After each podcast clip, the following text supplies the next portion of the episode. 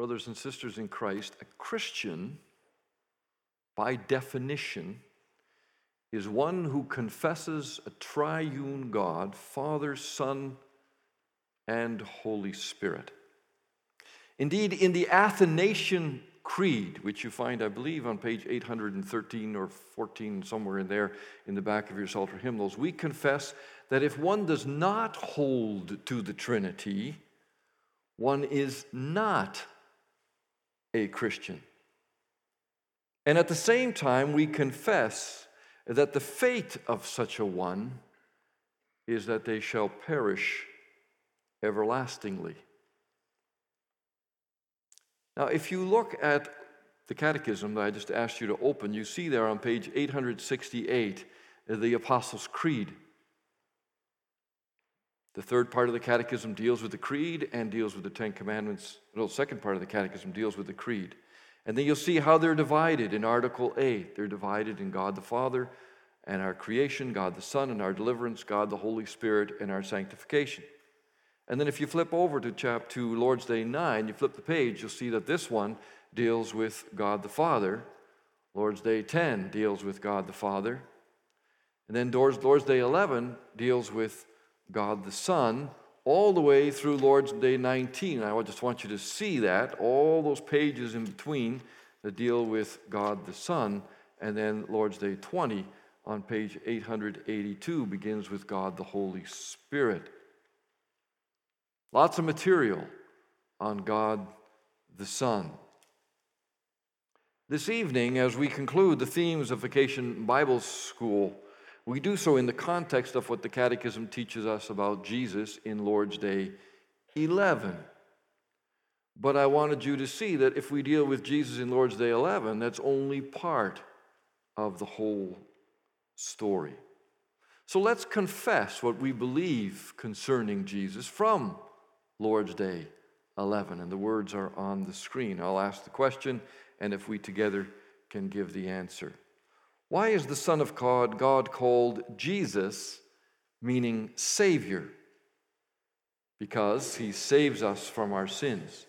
Salvation cannot be found in anyone else.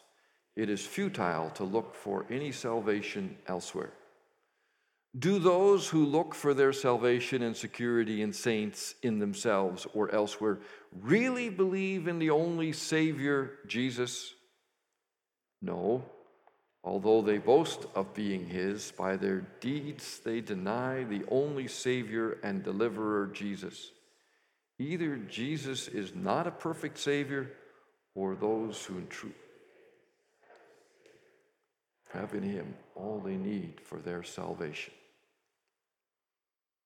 That's what we confess in the first question and answer regarding God the Son. But as you notice, there's a whole number of questions and answers about Jesus. Now, the reason the Catechism makes such a big deal about who Jesus is was because the people at the time of the writing of this document back in the 1500s were really confused as to who Jesus really was, and they were confused as to his importance in salvation. The church of the day, the culture of that day, tended to add all sorts of things to religion, so much so that the Trinity, Father, Son, and Holy Spirit, became obscured. And so the writers of the Catechism, who were also part of the Protestant Reformation, wanted the church to understand who Jesus was they wanted the church in the world to understand the importance of Jesus to salvation, and they wanted the church to know that belief in the Trinity is what makes someone a Christian. But this understanding of who Jesus is was not only important for the people of the 1500s. For as the writers of Ecclesiastes tells us, there's nothing new under the sun. Knowing who Jesus is is also important in our day and age. For example, one of the fastest growing religious groups is called the Church of Jesus Christ of Latter day Saints, or the Mormons. And as the book Unveiling Grace tells us, Mormons do not believe that Jesus is God. In fact, they teach that Jesus was the, God's first spirit child, a brother of Lucifer. Meanwhile, as one website put it, Jehovah Witnesses believe that Jesus Christ was a perfect man, that he is a person distinct from God the Father. According uh, to Jehovah Witnesses, Jesus is a mighty one, although not almighty as Jehovah God is. According to John 1 1 in their Bible, the New World Translation, Christ is a God, but not the God. And they teach that Jesus was and is and always will be beneath Jehovah, and that Christ and God are not co equal. Other religions, such as Islam, for example, accept Jesus as a prophet, but not as the Son of God.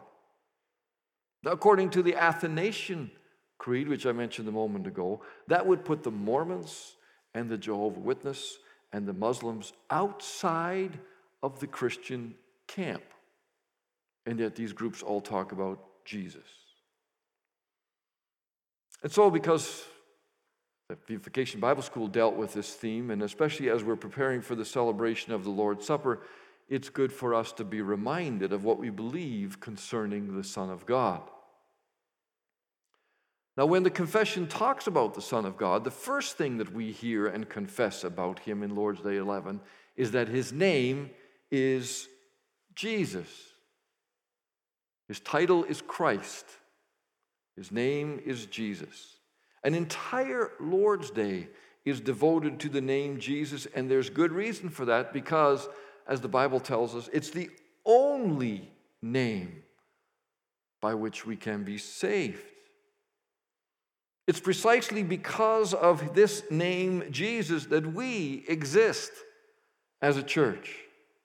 That the ministries of the Back to God International and that the World Missions and Home Missions and World Renew and so far and so forth, uh, so on exist. It's precisely because of this name, Jesus, that we have classes and that we have chaplains at the universities here locally. It's because of the name Jesus that we as believers have any hope at all, and that we even have a future beyond what we can see here in this world. And so it is that the church must always speak of that one name that leads to the Father, to paradise regained. The church cannot stand idly by while other false religions make their mark on the world scene. We cannot be silent or passive in a world that hears that Mormonism or that the Jehovah Witness faith is the way to go, the way to eternal life. We cannot be silent or passive in a world that hears that Allah is God and Muhammad is his prophet, or that Buddhism or Shintoism or communism or capitalism are roads to salvation. We cannot stand idly by in a world that hears increasingly that salvation is found inside of a person or in a person's goodness. We cannot stand idly by in a world that declares that salvation is something that must be earned by being morally upright. Nor can we be quiet in a world that's awash with the message through music and video that meaning and salvation in life comes from fulfilling all your own dreams. Christians, young and old alike, cannot keep quiet, may not keep quiet, because our confession is I believe in Jesus. And Jesus himself said, Oh, this is so tough for so many people to take, but Jesus himself said, No one comes to the Father but by me. It's the only way. The Christian must always speak of that one name that leads to God, to the Father. And biblically speaking, the stakes are incredibly high.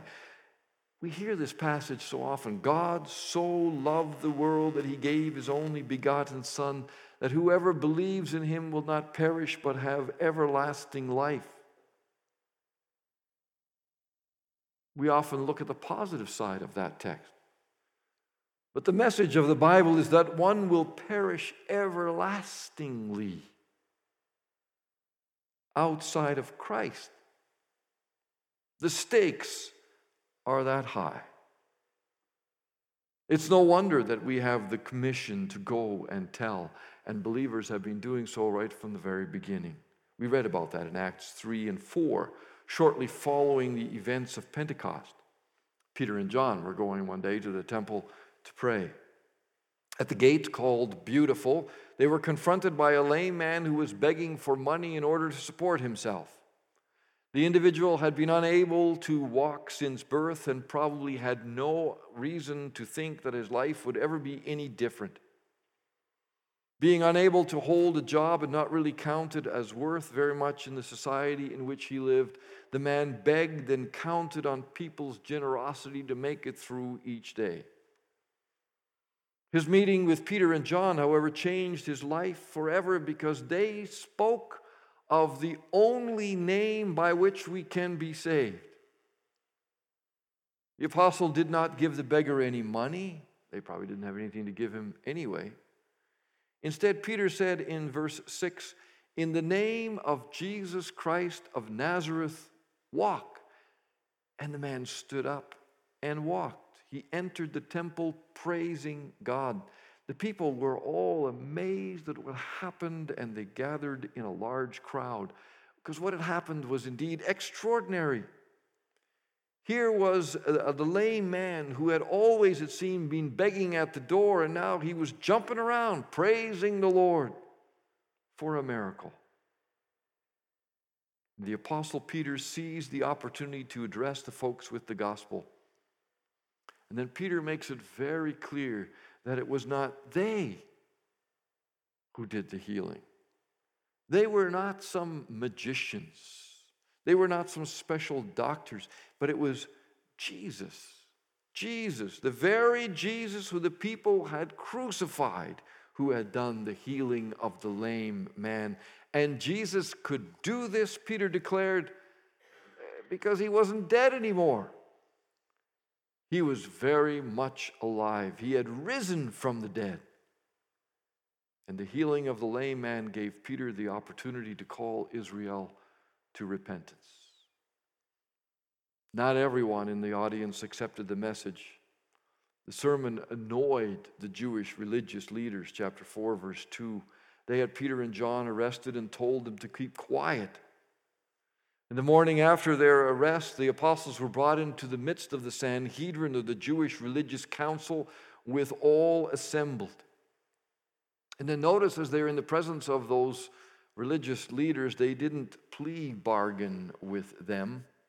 They didn't say to the leaders, okay, you made your point. We're going to be silent about these things if only you'll let us go. No, they really were not afraid. And they showed that to be the case by simply continuing with the messages on the previous day. By the name of Jesus Christ of Nazareth, by him this man is standing before you healed. And then Peter adds in verse 12 salvation is found in no one else, for there is no other name under heaven given to men by whom we must be saved.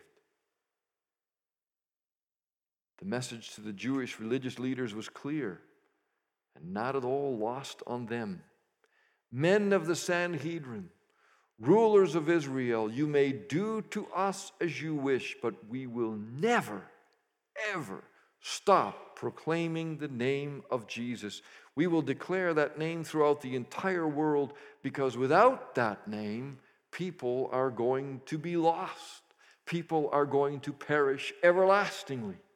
We know him as the living, forgiving, redeeming Lord, the only Lord. So, how can we possibly stop declaring his name? Besides, all the rules put into place by religious authorities will not save a person. Only believing in the name of Jesus will. And so it was, try as they may. The Jewish leaders could not stop the proclamation of the name of Jesus. And the disciples continued to speak of the name to all those who crossed their path. Now, we may be inclined to ask so, what's in a name? Why the big deal about the name of Jesus? Well, the name of Jesus is a big deal, and that's precisely what Lord's Day 11 is all about. All of us have a name. But in our society, our names tell us nothing about our personalities, nothing really meaningful about our character. The name that we have may have put us into a family line of sorts because it may be a name that's traced back generations. Other names are simply picked because that's the name parents happen to like.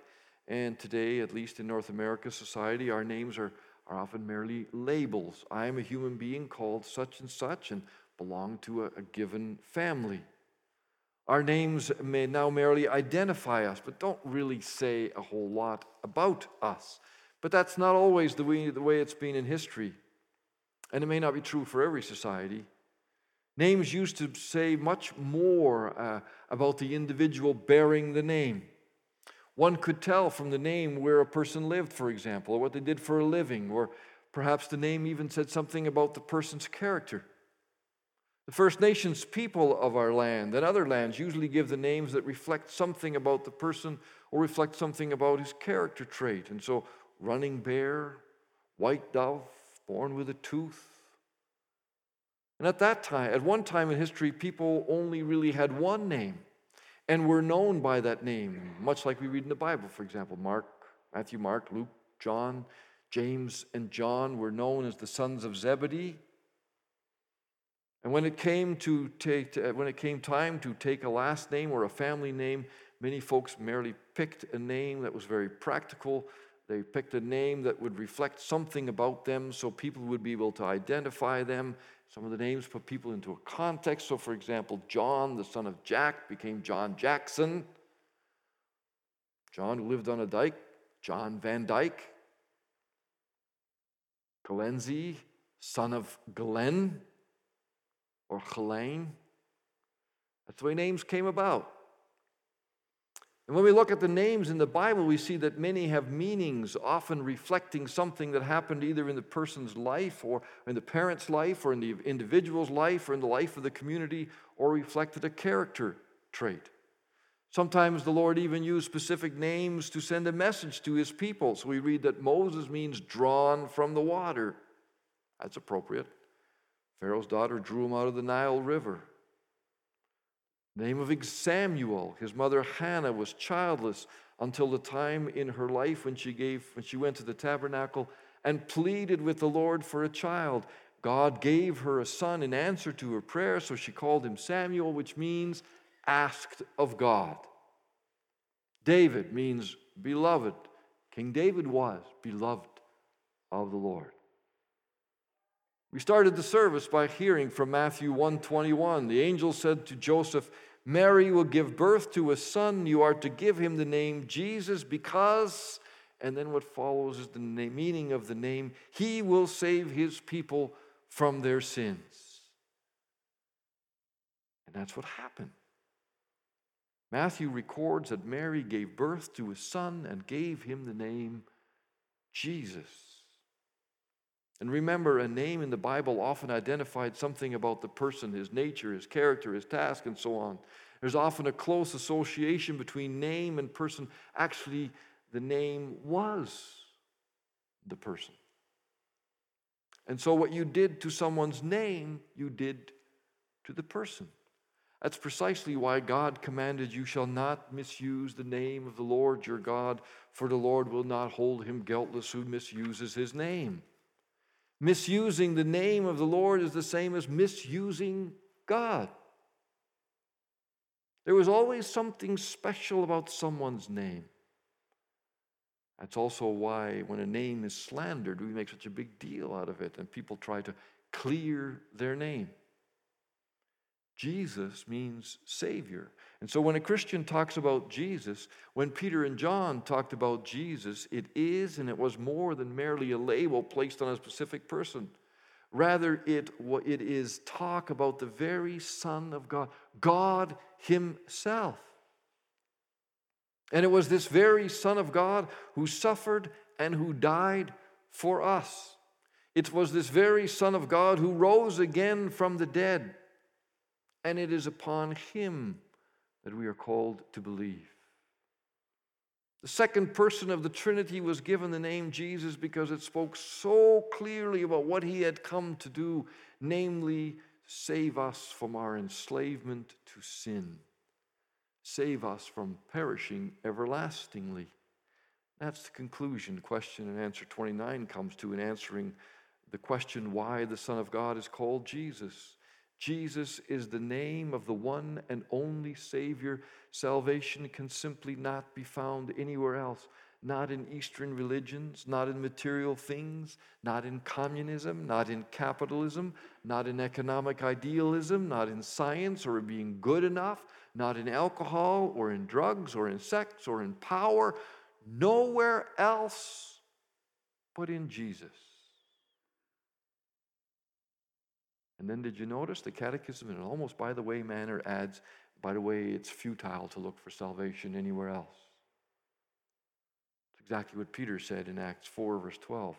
Don't bother dabbling around in other religions, cults, sects, or following some sort of guru or the advice offered by the stars. Don't bother with the advice of the world, which says that happiness, security, and peace, so come on and so on, come through winning the lottery jackpot or through sexual or drug experiences. These are all, to use the words of Ecclesiastes, meaningless and a striving after wind. These are all, all dead ended and ultimately a waste of time. Salvation is in Jesus alone. That's the truth proclaimed by the Bible and affirmed in the sacrament. And then question 30 pushes the issue just a little bit further. What about those who look for their salvation and security in saints, in themselves, or elsewhere? Do they really believe in the only Savior, Jesus? Behind both question and answer 29 and 30 is the Roman Catholic, the old Roman Catholic tradition of saint worship, as particularly as it was prevalent at the time during the time of the Reformation back in the 1500s when the Catechism was written. Now, while the worship of saints, especially hallowed people, may have fallen off somewhat, uh, somewhat in parts of the Western world, the worship of all sorts of exotic gurus has not. Cults and sects abound even today. There are those who will tell us that salvation comes through finding one's past that it comes through becoming one with the cosmic forces of the universe, that it comes through one's own strength, and so on. Numerous stories espouse such philosophies of life. Others try to earn their salvation, so prevalent in people's minds and in our minds too. We want to help our chances of getting into heaven, and so we talk about the fact that, well, I sure hope I will spend eternity in heaven. After all, you know, I've so tried so hard to live a good Christian life. Oh, you know how it is. I struggle with my Christian life. It's hard to obey the law perfectly, but then no one's perfect. I try my best, and I sure hope the Lord will look favorably upon me. I sure want to go to heaven, but I'm not sure that a sinner like me will ever get there. I've heard lots of people talk that way. If you start talking that way, if you start thinking that way, then the Catechism says, not sure that you believe in Jesus Christ as your only Savior. Oh, He may be your Savior, but you want to kind of give Him a helping hand. Or we may confess Jesus as our only Savior, but then we place our trust in other things, our, our, our money, the bottle, philosophy of some sort, something else, just to make sure. But while we may confess Jesus as our only Savior with our mouth, we, we deny that confession with our deeds. So says the Catechism either Jesus is what he says, and what his name says he is our perfect Savior, or he is not. It's either or. You can't have both. Paul laid into the Galatian church for her denial of Jesus as the only Savior. Oh, foolish Galatians, who has bewitched you? let me ask you this, chapter 3, verse 1. Did you receive the Spirit by observing the law or by believing what you heard? And then the answer comes out in the rest of the letter, in the whole Bible. Jesus is the only Savior. Jesus is the one. Believe in the only Savior, Jesus. Jesus. Jesus. Whoever believes in him is not condemned. But whoever does not believe stands condemned already because he has not believed in the name of God's one and only Son, says John 3. What's your confession? I believe in Jesus. There is simply no other name by which we can be saved. That is the Christian's confession. Amen.